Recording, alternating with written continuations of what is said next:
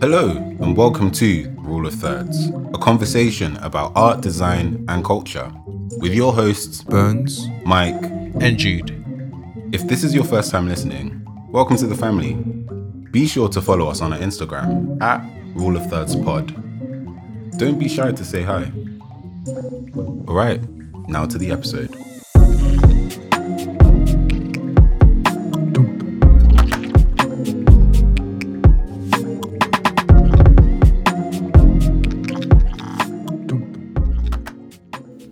On today's episode, the guys discuss their current working environments and the impact that they have on their productivity and creativity.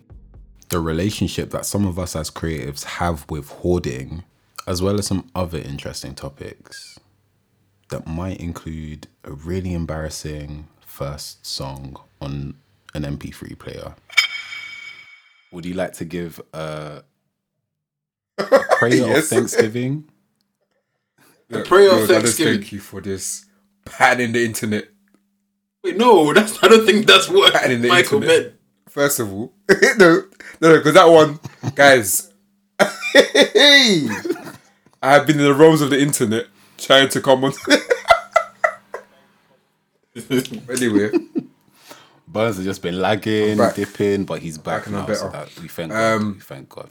But yeah, great to have you, mate. Guys, just thank you. Thank you for your support. Thank you for your love. Thank you for everything that you lot have been doing. With the Rule of Thirds podcast, we really appreciate it. Yeah. I think that's pretty much. Anything else to add, guys?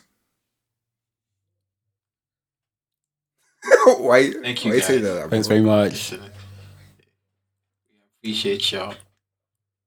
Oh wait, someone said that apparently we can't say y'all because we're British. So we appreciate you all. Sorry. We appreciate the. Is that good enough? I think that will suffice. But thanks everyone for tuning in, for the comments, for the feedback and stuff as well, and for actually letting us know what you've taken from some of these episodes. So I'm saying some. It's really been 3, but yeah, it's mad. Internet. Yes. Yeah. Yes. But anyway, how's everyone doing, man? How's everyone doing? What are you saying? Good. Yeah. Good. Tired, but good. Why are you tired? Well, I saw your Instagram post, got inspired to buy a desk, and I've literally been building a desk all day.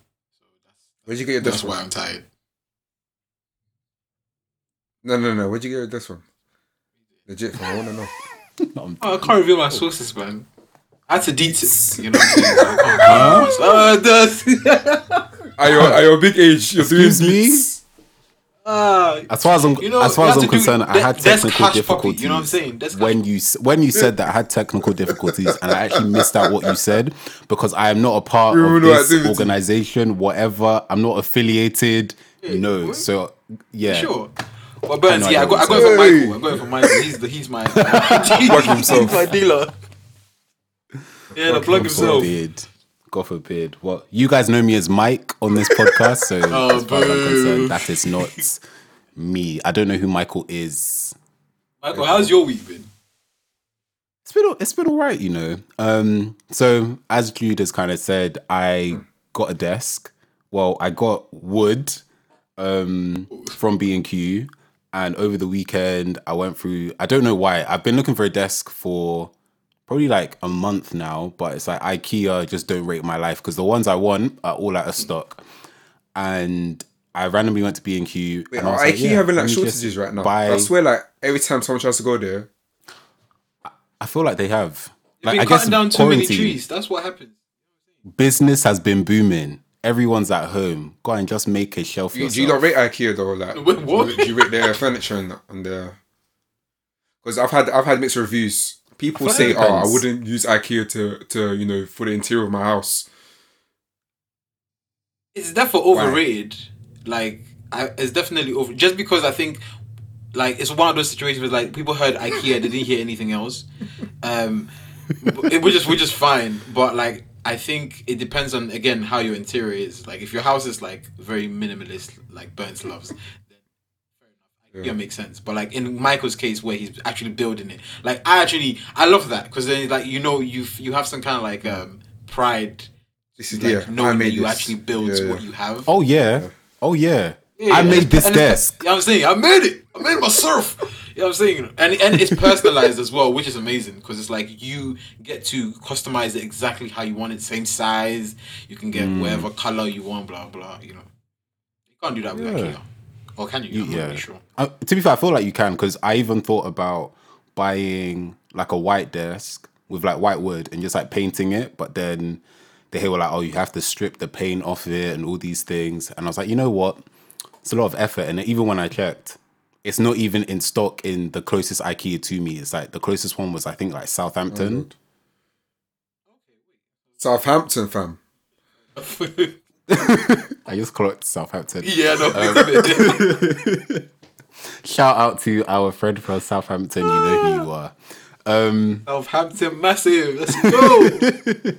But yeah, no, it's been nice. I literally finished it today. The legs came from a different company and put it all together. I had to buy a power drill because I had an electronic screwdriver, but I was a bit naive. I didn't realize that an electronic screwdriver and a power drill, they're not the same thing. You thought you were He-Man. Mine was trying to, I have the power, proper like squeezing. Oh, no. When I got my electronic screwdriver, I was like, no one can talk to me. Oh, this is what I have. And then the minute I pressed the button, the lack of energy in that spin, I said, this is not going to do anything. How long did it take you, like, overall? What's this doing for me? Probably like a day and a half. So because with the wood, so got it cut at B&Q. I then like started sanding it so I could make it smoother, and then stained it. But then I realized when you stain wood, apparently it causes like the texture of the wood to like raise. So everything you've kind of sanded, the texture comes back again. So I said, so now I had to like...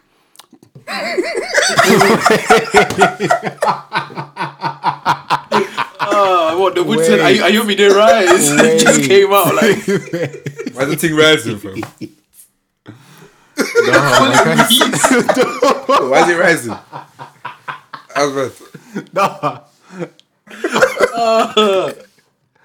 rising? Wait, Michael, we getting a video for this? YouTube. I've recorded stuff. Don't ask me when it's coming out. Accountability. I've recorded stuff. God. You know what I'm saying? Like, what? Judy's is always, always on my neck. You lot, please. But everyone listening, please keep Michael accountable. Tell him to release a video. Yes. We're in the prisoner, fam. Guys, life. There's a lot happening in life. No, we want content, Mike. A lot's going on, but no. You don't care. We want content. No. We're in a lockdown. You're starving us out here. Lay out, fam. As far as I'm concerned, I'm a third of this podcast, so I'm giving you content already, technically. Just saying, putting it out there. But yeah, desk is great. The desk is great. Going back to Burns' statement about the IKEA thing, like, what about you, Burns? Like, because I know you love like minimalism. Well, I like it, but I'm not living it. Fan of it, apparently. Basically, I'm in the process. God willing, like. Maybe or possibly end of this year or next year, I want to buy a house. Money man, with my my missus. You get me? But by the grace of God, beautiful. But like, I think for me, I've got like a massive like Pinterest board where I just put down stuff in and stuff, right? But I don't know with IKEA. I've got like IKEA in my room and stuff, but I think the quality of it is not, it's great, right? But I think for longevity, I don't know if it really does a job. I know there's like companies like Made.com, for example, that do like really quality sort of furniture and stuff.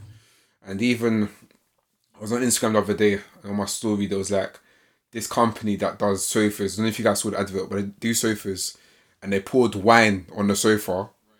Yeah. Oh, yeah, Swift. Yeah, that's. Do you think that's going to be a? Let me check it now, bro. Is it even a quality thing, fam? Well, the thing is, they're going to tell you it's quality. I don't know what it just looks really. Not gonna lie, the prices say quality, but who knows? Because I think I went to check and I saw stuff like 700, a grand, And I was like, wait, 700 grand for what exactly? For a sofa. So they've got a couple models of different sofas, like two-seaters, three-seaters, and then like one with like an extension on the three-seater. And yeah, just saw 700, 1,000. I said, okay, that's nice. This is not for me. Well, I don't. It looks really, I don't know. It looks really cheap to me. Anyway, let me not bash this company, yo. Just in case you may want some sponsorships and stuff. So right, the BBC said, but Burns would be on the sofa like, so comfy. Yeah, buy now. It's like, so comfy. The BBC said, it's like, have you ever wanted good sleep? Well, Swift has got you. Bro, they have to pay me a mil. They have to pay me a mil for that, fam. What? A mil. For me to lie like that.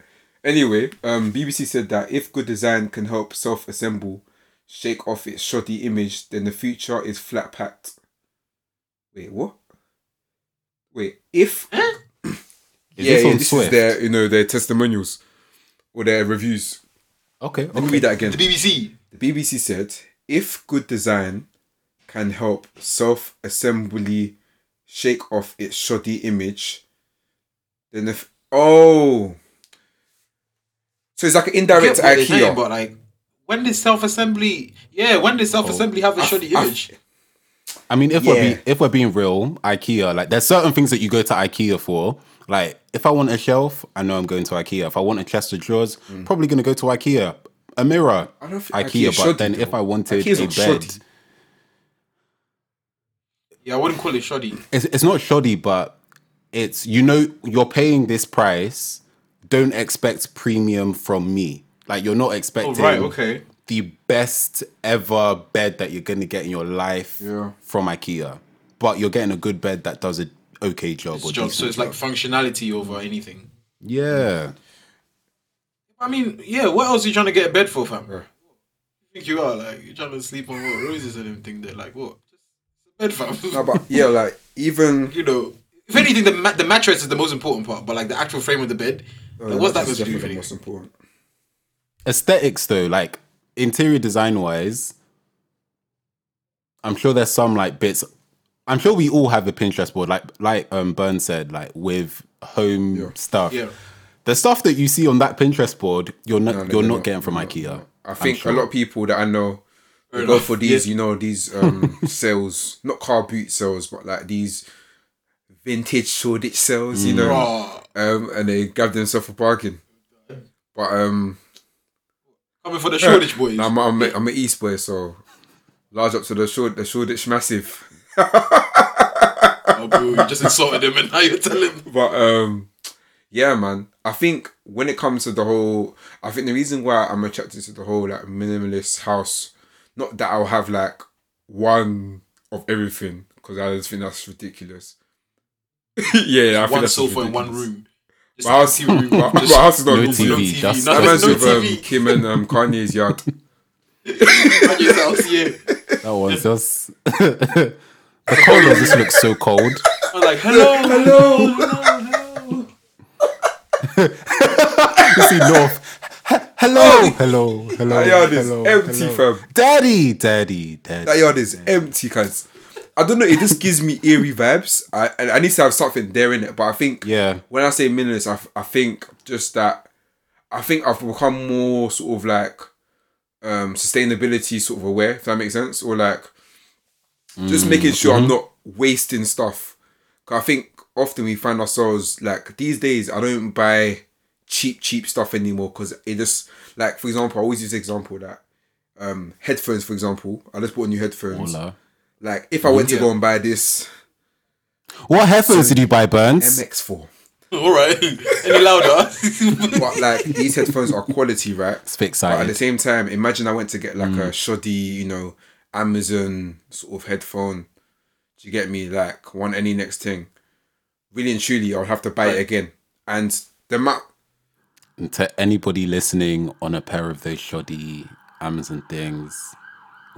He is, he didn't mean it like that. Listen back to episode 3 and you'll see how to get your money up. But. Wow.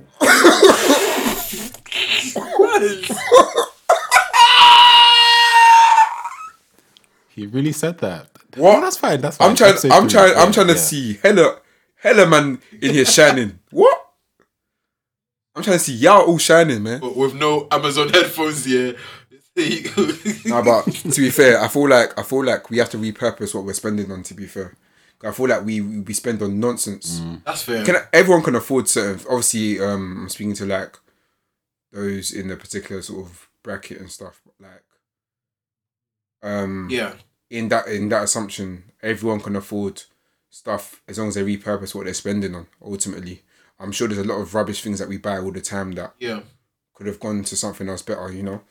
But I think, I think with the whole thing, I just want to create a space. I think with the conversation of you guys having like these desks and stuff, I'm sure that's going to help your productivity. That's going to help you to sort of create in a better environment. You know what I mean? Definitely. I think even the question like, what does it mean to have a good environment to create in? Like, how important is that to you? I mean, the thing is, I don't think I appreciate how, like, when I was in office spaces, my productivity levels were definitely higher just because, one, I was with people. So it's kind of like, if everybody's working, you can't just be sitting there doing, like, twiddling your thumbs. That's just like, you can't do that. You have to be working. So it's quite like, it encourages you, I guess, back to the word accountability. Michael, please release the videos. But accountability and kind of like just like, being able to work because people around you are doing the same thing. And I think it's the same thing with us. And when we're like always checking and seeing how, what you're doing is because we want to kind of make sure that we're all on what we're supposed to be doing. So it's definitely important, like, to have a space where you're creative. Like, this lockdown year, fam, I've been stuck in bed working so many hours. That is so bad. Like, that's why I like, when I saw Mike, I was like, you know what, Bunny, I'm just going to get a desk. Because at this rate, I've been putting it off for so long. Just makes no sense to kind of just be stuck in bed and trying to work. It's like you tell yourself you're going to be productive. You tell yourself this. You're like, I'm going to wake up. You know what I'm saying? I'm going to do it. You wake up, fam. You just be in bed, and before you realize you're on Netflix, you fall asleep, and you wake up, and it's 4 p.m. and you're like, raw. Is this my life? Yeah, man. My. Yeah.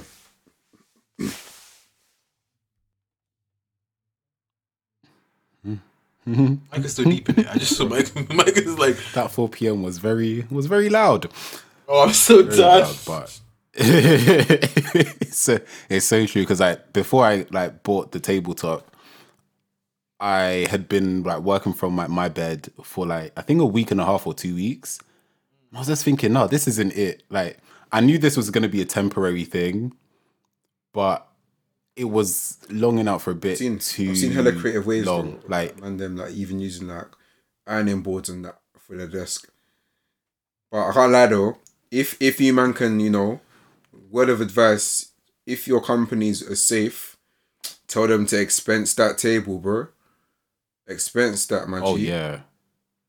Or do it yourself. Yeah. Boy. Especially like if you're freelancing as well, yeah. Just to have that, carve out that space for yourself to like focus solely on work, because it reminds me of like uni, like the times where you'll be in bed and you're trying to revise and you'll scatter out all your books on your bed, like I'm gonna like do a study session, and then slowly you're just that duvet just comes up way too high over your body. And then your laptop is there. You know when you do that thing where you bend your neck in order to see your laptop when you're lying down? Yes. That's what you'll be doing. And then before you know it, if it's not Netflix, it's sleep. So... 5 minutes nap. Oh, let me just close my eyes. My eyes are itchy. Close your eyes. Now 7 a.m. the next morning. Have you ever had those nights? Yeah, it's so scary. I used to have this all the time, like on like I don't know, like on a Sunday after church or something. Yeah, I'll close my eyes. I wake up and it's a new day. It's Monday. It's the worst feeling, because you feel like, wait, what? Ooh. I did nothing. Oh, this is gone. We're free. How much that burns, bro. It's like it's such a piss take.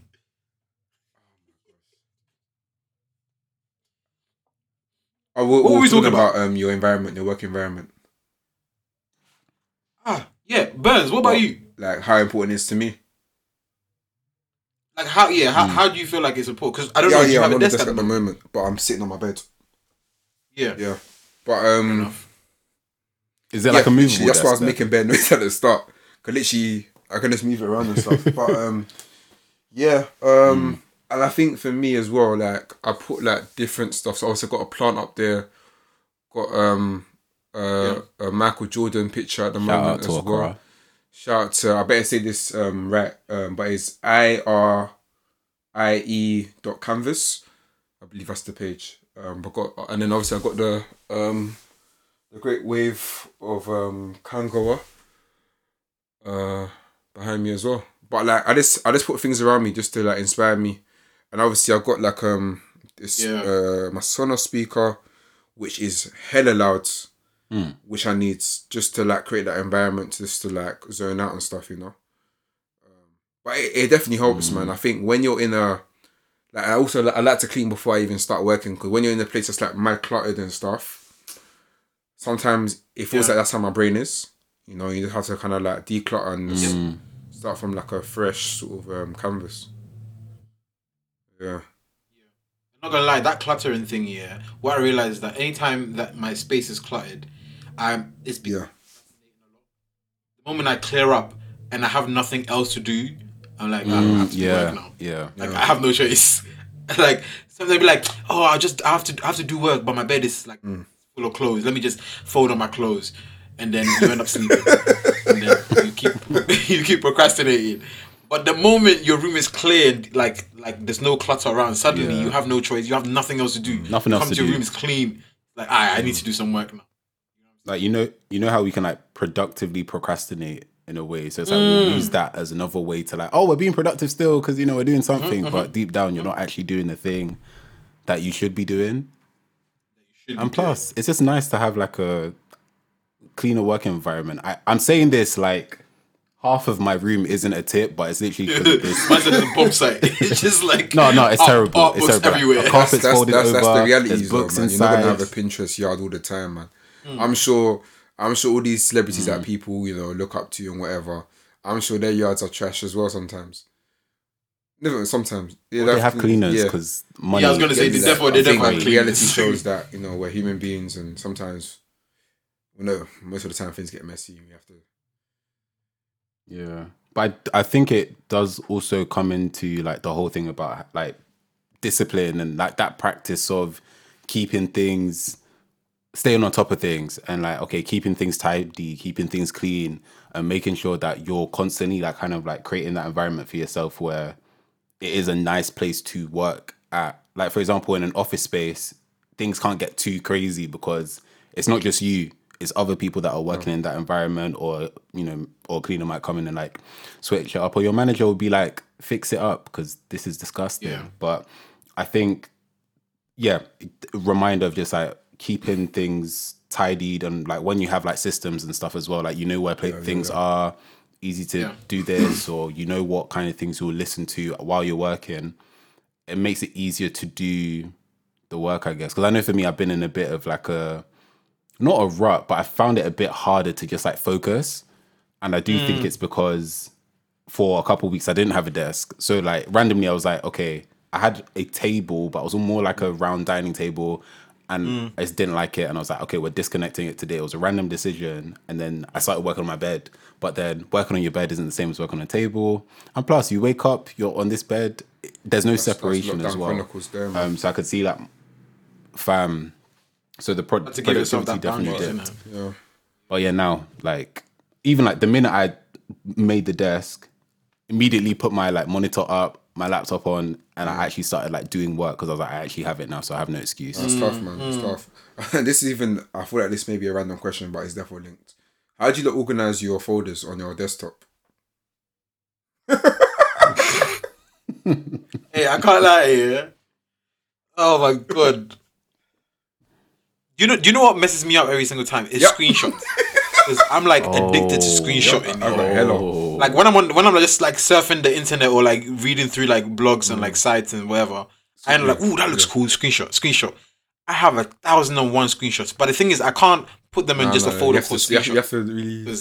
Half of them don't make any sense. Mm. And I need to kind of go through and like organize it. But other folders, like since I got my new laptop, everything has been clean. My old computer, I haven't even touched it.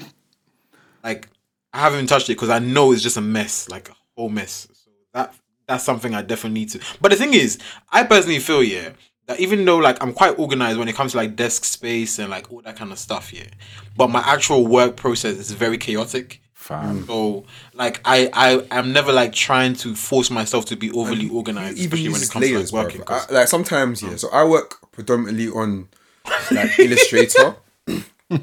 And believe it or not, guys, Illustrator has layers. But it's not evident. I can't lie. They don't make it really big. I feel like it's more for Photoshop, in my opinion.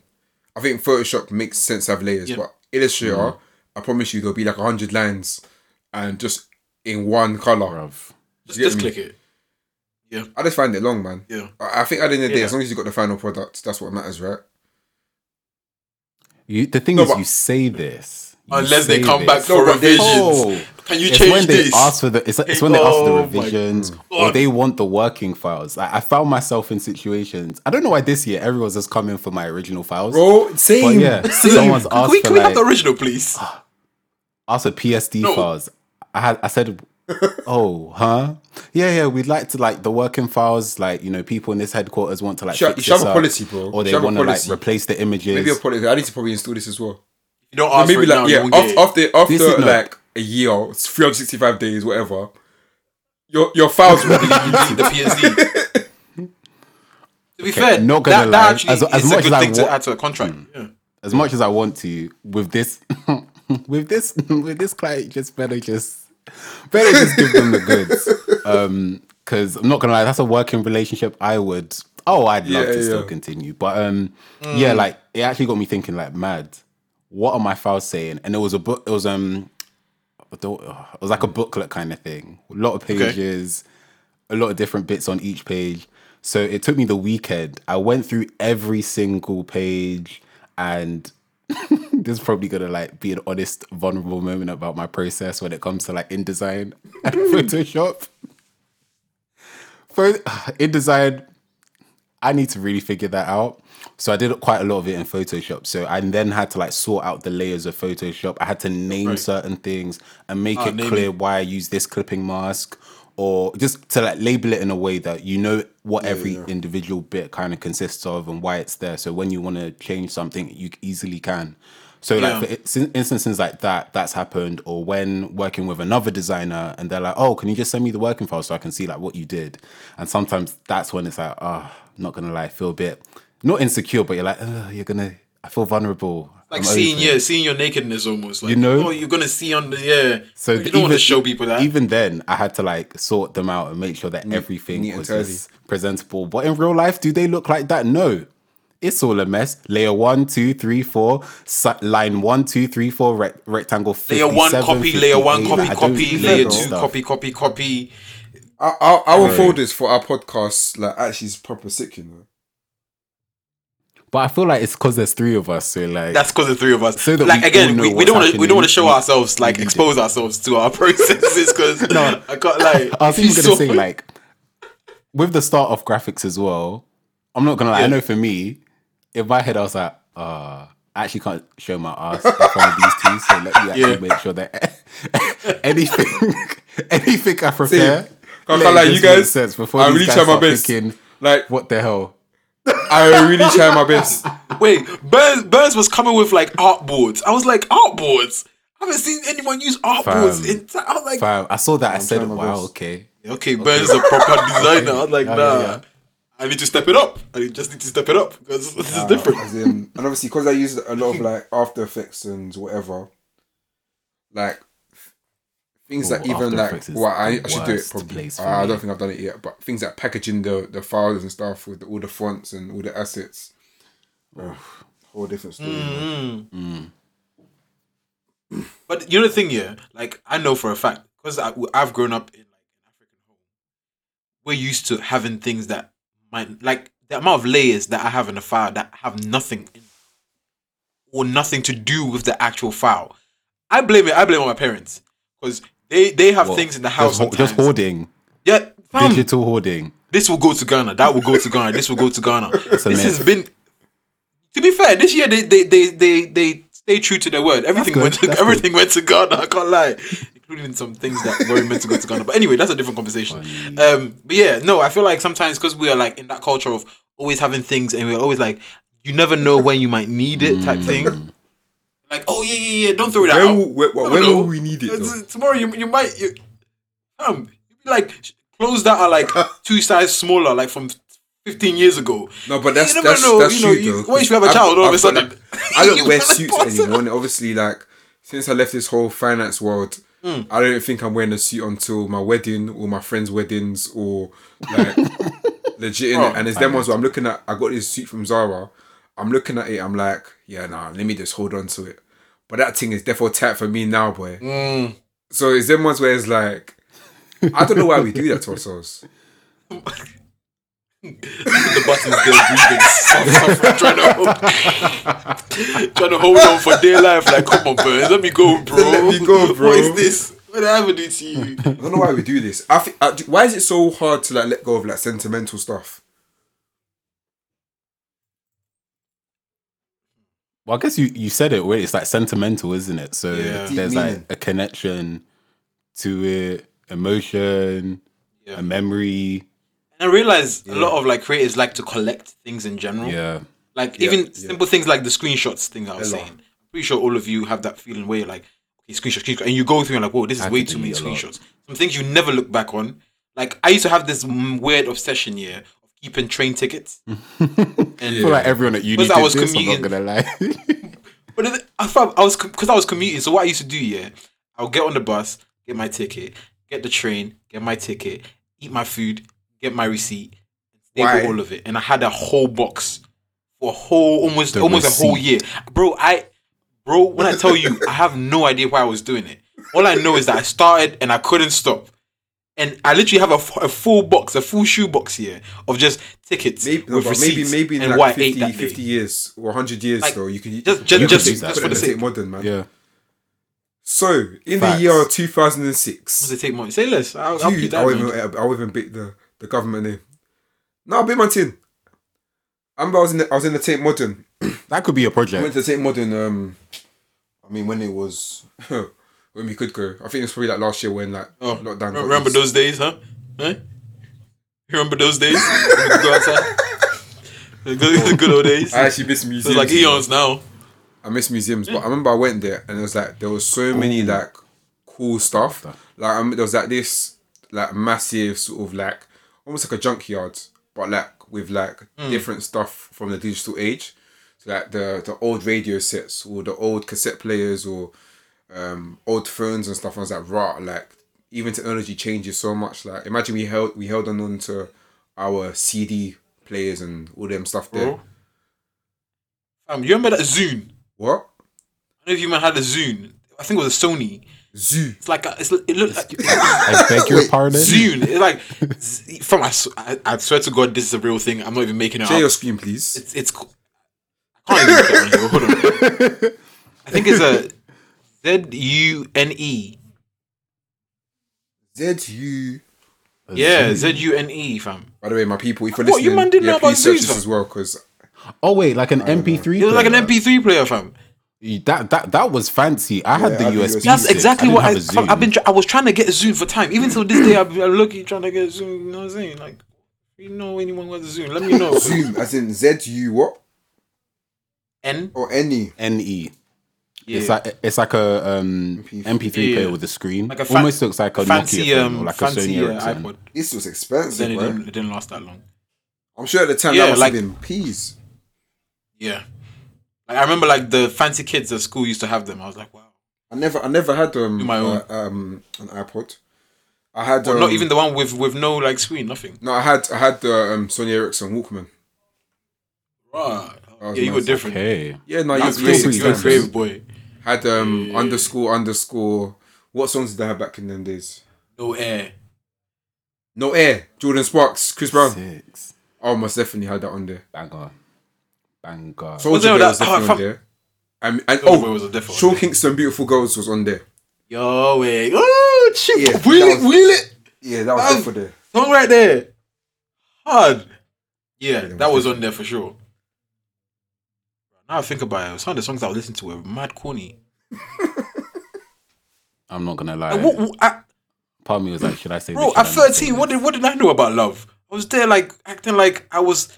Bro, this thing will deceive. You know what? Yeah. Nah, some songs. I didn't want to beat myself up.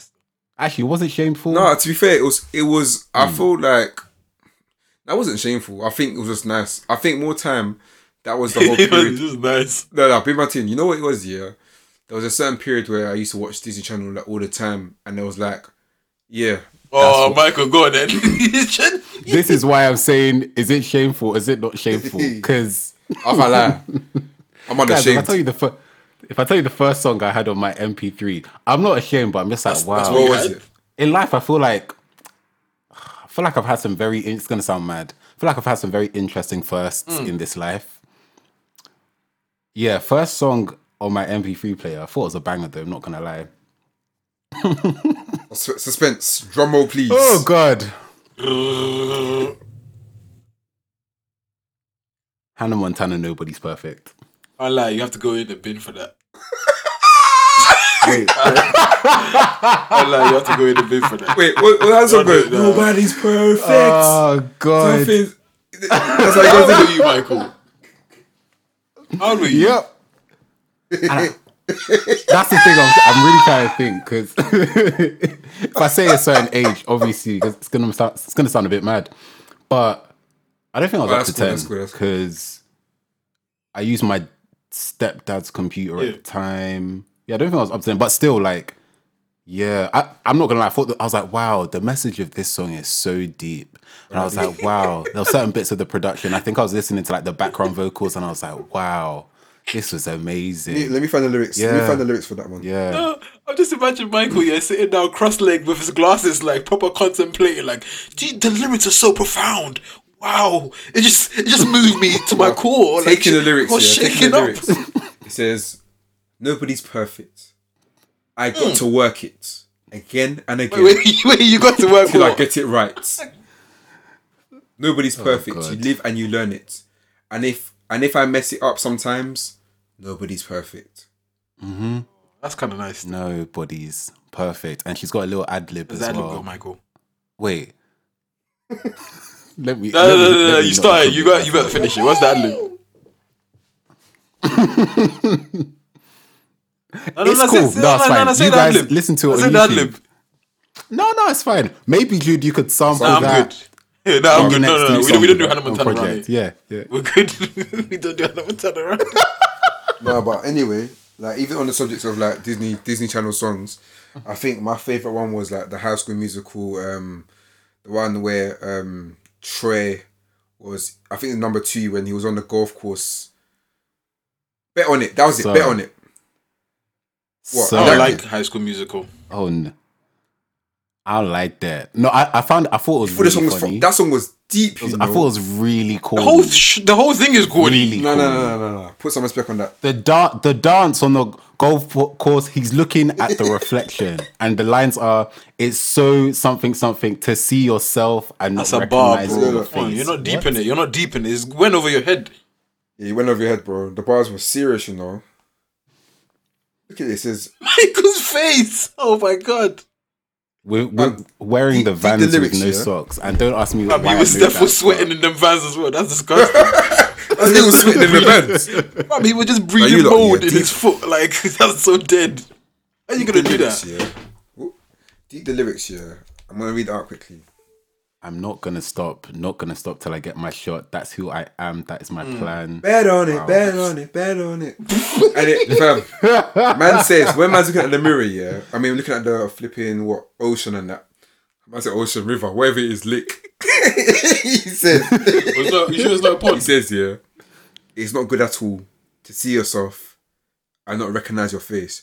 In James, out on my own. It's such a scary place. Ooh. I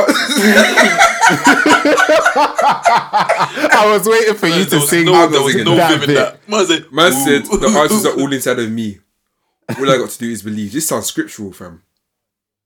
No, you got to do it probably because all I gotta do, and then it's go and do it. Please, oh, and then he hits the water. So I'm not gonna start till, and then he now starts jumping. I can't lie, this part is at Psalm 23, fam. That's a copyright thing. So done. Man said it's such a scary place. Oh, Pastor Troy. Even though I walk through the valley of the shadow of death, I will fear no evil. It's the answer all inside of me. Oh, so done. He said something. This is the word of the Lord. Okay. Now, and I think another show that I loved was Proud Family. Now, I've got a problem with this. You see these things here. How look, you lot are so lucky to be watching. So what are you watching? Disney shows, you know. Oh, watching Gollywood, fam. What's even Gollywood? I was watching Gollywood. That's not funny. That's the ends. Hey, I was watching Gollywood. You lot were chilling or doing a High School Musical. Aki and Papa and them and there. I was on road. No, but you were able to see films like Beyonce and the President's Daughter. True, that was a banger. You had Van Vicker. Oh yeah, we've had Van Vicker. Nadia. Van Vicker over everybody else. You know, who's the other one? What?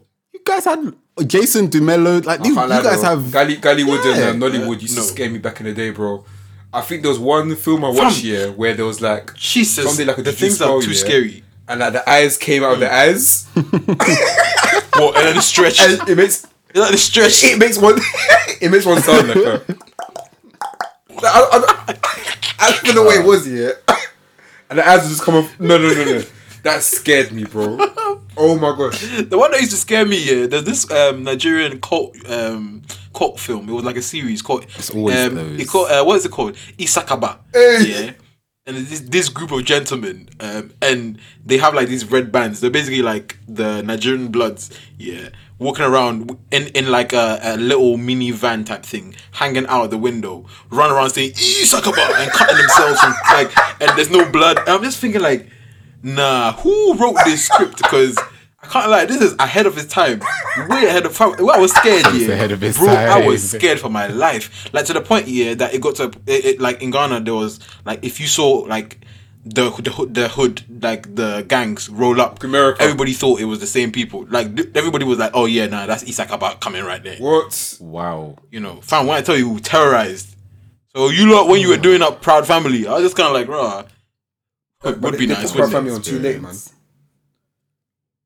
Bruv, they put that on at like what 10:30, and I was a you. Oh yeah, you know you're right. In the UK anyway, I mean, like, they were rude. Yeah, they said okay. I'm not gonna put any allegations, but I think you're not seeing that show. I haven't lied to you, man. Oh, definitely. I'm not gonna lie. I agree. Because it came on late. Who's gonna watch it? I thought it was the same with Kenan and Kel on Nickelodeon. That, as for that show, I remember. People like that was on late. Shoot me for this, but I never watched it. I love Kenan and Kel. That's the one with what's the name? The guy who sings "Gangsta's Paradise" does the intro. Am I bugging? Not the same guy. What's his name? Is it Coolio? Elton. Coolio. I was about to say Elton John. No. Yeah, you gotta have Elton John doing the intro for Kenan and Kel. That's wild. That bang though. It could be a thing. No, what's his name? Coolio. I'm pretty sure it's him. Isn't that the I do guys? Am I bugging? Coolio. Something soda. Coolio, fam. Yeah, orange soda, fam. That's the only thing I know. I know from that show. Wait, what? No. That is not. That the guy's name is Kenan. Yeah. It's not. No, Coolio. I'm saying Coolio was the guy who made the intro song. Oh! I thought you meant Coolio was Kenan. No. Huh? No. I sound like the intro. The guy who sang "Gangsta's Paradise." Oh. As I walk through the valley of the shadow. Bro, who's watched the Biggie documentary? I actually haven't yet. I have a really weird thing. It's gonna sound mad again. I feel not that I feel bad or anything. Like I think growing up, I felt quite uncomfortable listening to the music of people that had like passed away suddenly. I get what you mean. Like, for some reason, listening to Aaliyah, what's it called, Biggie, as well as Tupac, like, not that it put me on edge, but I was like, I feel really uncomfortable here. But I did like spun some songs. So like with this Biggie documentary, I haven't listened to it yet or watched it even, but I want to, but I just need to like dedicate time. Thank you for supporting us by listening. Be sure to share your thoughts with us using the hashtag Rule of Thirds Pod. Enjoy the rest of the conversation. Fred Hammond, didn't it? To Burns' point about like the Biggie and like their age and like Fred Hampton even, like I just feel like it's quite interesting or more so like impressive, like for them to be that young and then to leave such like a massive mark. And I think I always end up thinking, especially like I'll search up someone's age and like as morbid as it sounds, like seeing their age and like, oh, this person died at this age, this person died at that age, and what they accomplished. It just makes me think like us as individuals and with the talent that we have, we're not like, are we going to be able to accomplish, or if we are to go tomorrow kind of thing, like, are you going to be able to be like, you know what, I left my mark, I did what I had to do. Like, you don't have to be the most popular or whatever, but like even if you were a farmer, can you be like, I was a great farmer, like that everybody knew, like my thing was 30. You know what I'm saying? Yeah. Like, yeah, can you be like, yeah, like I did my thing, like I came, I saw, I conquered type thing, you know? No, that's even, it's funny because I literally just put on my Instagram now. This guy who's like a sort of designer, sort of like just a thinker. He runs that page, Original Shift, and also runs with others, my running club, LPAC. Cohen, he basically said, execute everything you do with excellence. It's really that simple. And I think ultimately that's what it is. Like you're talking, like if it's the farmer or if it's just the massive musician, do everything with excellence, man.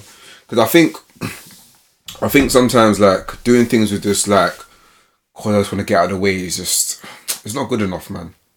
It's not good enough. Like what are you actually leaving behind? Do you get me? Like these men have gone now, but still yet they've left us with solid albums and music, and I mean it's 2021 and they're still being spoken about, and they passed away in the 90s. Do you think about legacy, fam? It's crazy. I feel like it's probably a conversation for maybe another episode, but like the fear of success is something that like I've had to struggle through, like that, like sometimes I'll be like, bro, what if I blow tomorrow all of a sudden? Can I actually handle it? You know what I'm saying? And sometimes I'll have the maddest panic attack. Like I'll literally shut down completely because I'll be like this actually scares me. The thought of like, because especially in the internet age that we're in now as well, it's just even scarier because it's like you really could wake up and become a meme or become popular or become famous out of nowhere. And you be like, you just woke up, you haven't brushed your teeth, you look at your phone, it's like a million notifications and you're mad confused. Like, that's how I see it, and it always makes me very anxious. But I also kind of understand, or I have to kind of understand. I don't know if that's a fair thing to put myself, but it's almost like, because I know how much I have in me, I feel like it's my responsibility to make sure that I put those things to use. But like, I can't lie, it's the scariest thing, you know? Just to kind of be able to understand that, look, as much as you have all these things, you have to make sure that you fulfill what you're here to do, kind of thing, you know? Oh, jeez. Oh, what happened? Hey, enough of that. That's it. Sweet, man. No, I feel you, especially on like the fear of success thing. My God, that pressure. You've spoken about it before. Yo. I swear you got used to it like that. I do. Yeah, it even reminds me. Yeah. I know.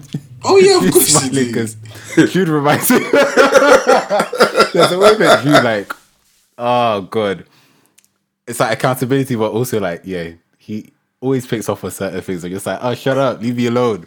But it's also funny. I watched a previous video of yours here, and then Michael was like, I really hope this Jude guy. No, because it's true. Because it's just like, oh God. But no, what I do?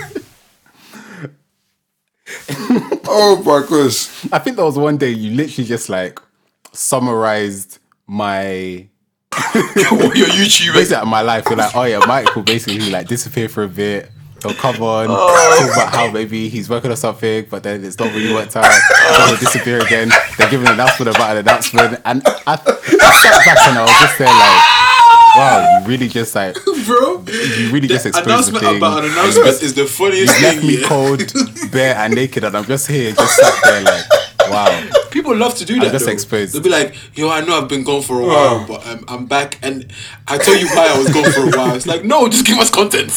Just like, just give us the content. And I've had to stop doing it as well, but it is a lot of the reason why I explain is because it's like, no, I don't think you guys deep it. Yeah. I am afraid. Like, I am scared of just where things could go, and similar to you, Jude, because I feel like also I have a lot that I feel like I do want to offer, and there's so much yet that I still haven't done. Yeah, but it's just like, okay, if you actually do those things, everything around you is going to change. Mm-hmm. And for me, it's like I'm already like not struggling, but already it feels like to manage what I'm managing. Yeah, it feels like a lot. So for me to now multiply that, are you mad? You know, I'm not trying to die. Yeah. Out here, but obviously like you'll grow and stuff and you'll adapt. Yeah. And I'm sure like for us anyway, we'll have the support system around us. Exactly that. There's people that can support us, check in, and that kind of thing as well. But yeah, I do think I know I think about legacy a lot. I feel like all of us do, to be fair. We think about what impact we're gonna leave and the things that we're doing and how I guess we can pay it forward. Even like when we've spoken about the pod, like we've spoken about ways that we'd love to pay it forward with this pod as well. So, you know, it is something that's in our minds, but I guess to be fair also, like for us with our generation, it's not like we're in easy, how do I explain this? We're not in like the easiest, I guess, predicament at times. If you think about, let's say like money, if you think about pressures like financially or like with work and stuff like that as well, there's quite a lot that we have to like, I guess, deal with, especially after COVID. All the taxing and all the other stuff, that's going to be us. It's going to be us that's going to have to deal with that. Yeah.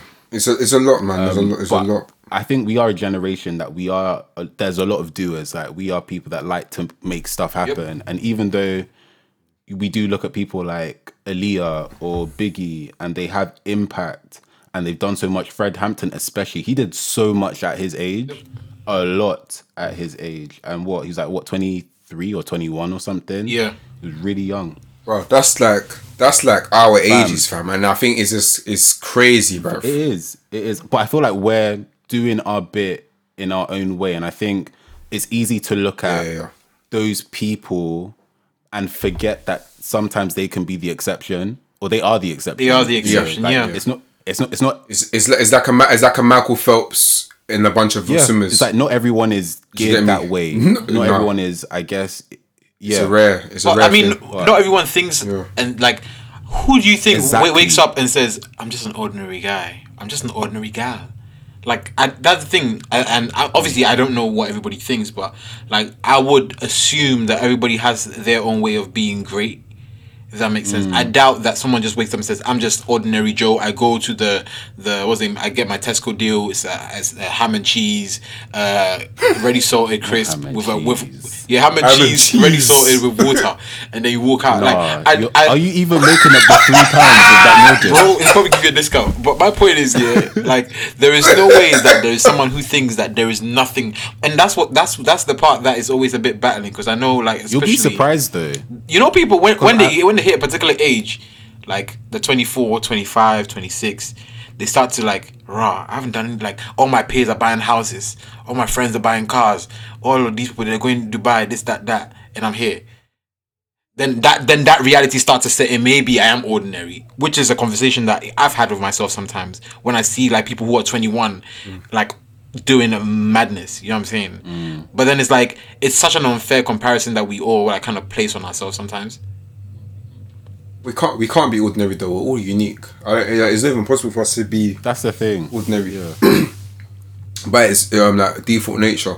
I think ultimately though, like you just have to remember that in whatever part you are in your journey right now, that eventually there will be times where things will begin to brighten up and stuff. I think ultimately, I know some people, they peak. I mean, people will say God forbid, but some people peak in their 40s, so maybe that's good for them at that their time, you know. I think one thing I always say is that like even when I look at my career as a designer and even as a creative in general, like I always see it like this. I feel like let me not cap myself, but I feel like my prime will be about 50 years old. Do you get me? I'm not really trying to be mashing work. Well, I'm not even trying to be mashing work at 50, but I feel like my prime will be at 50.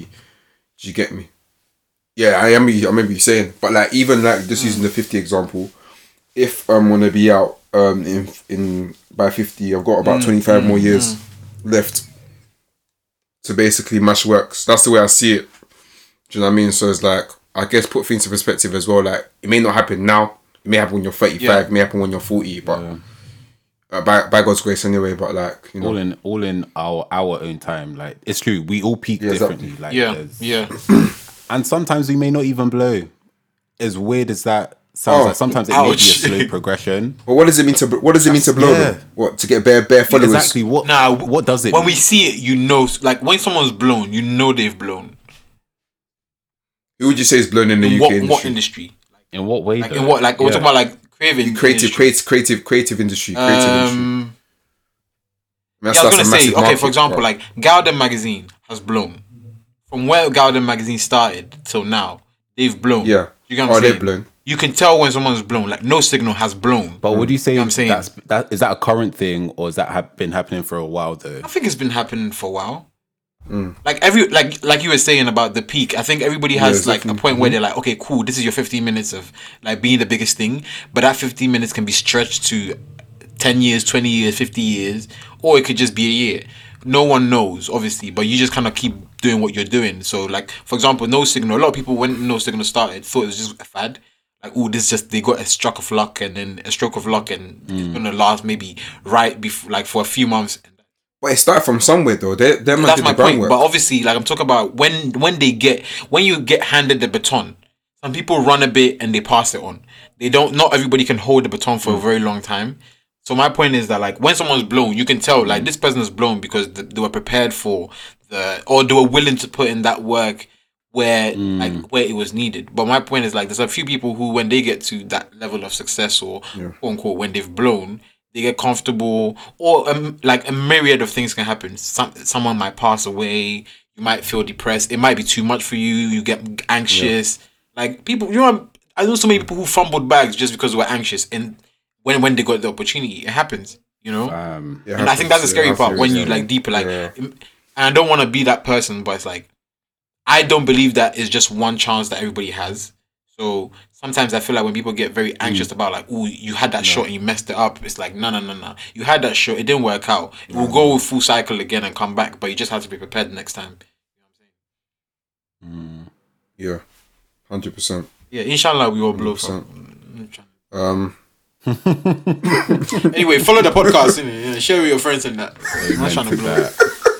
Amen to that. Thanks, guys, for tuning in to today's episode of Rule of Thirds. Feel free to share your thoughts with us using the hashtag RuleofThirdspod. And for more from us, follow us on Instagram at RuleofThirdspod, or our personal accounts for myself, Burns JNR, Mike at _manlikemike, and Jude at KenteKwame. Catch you guys in the next one.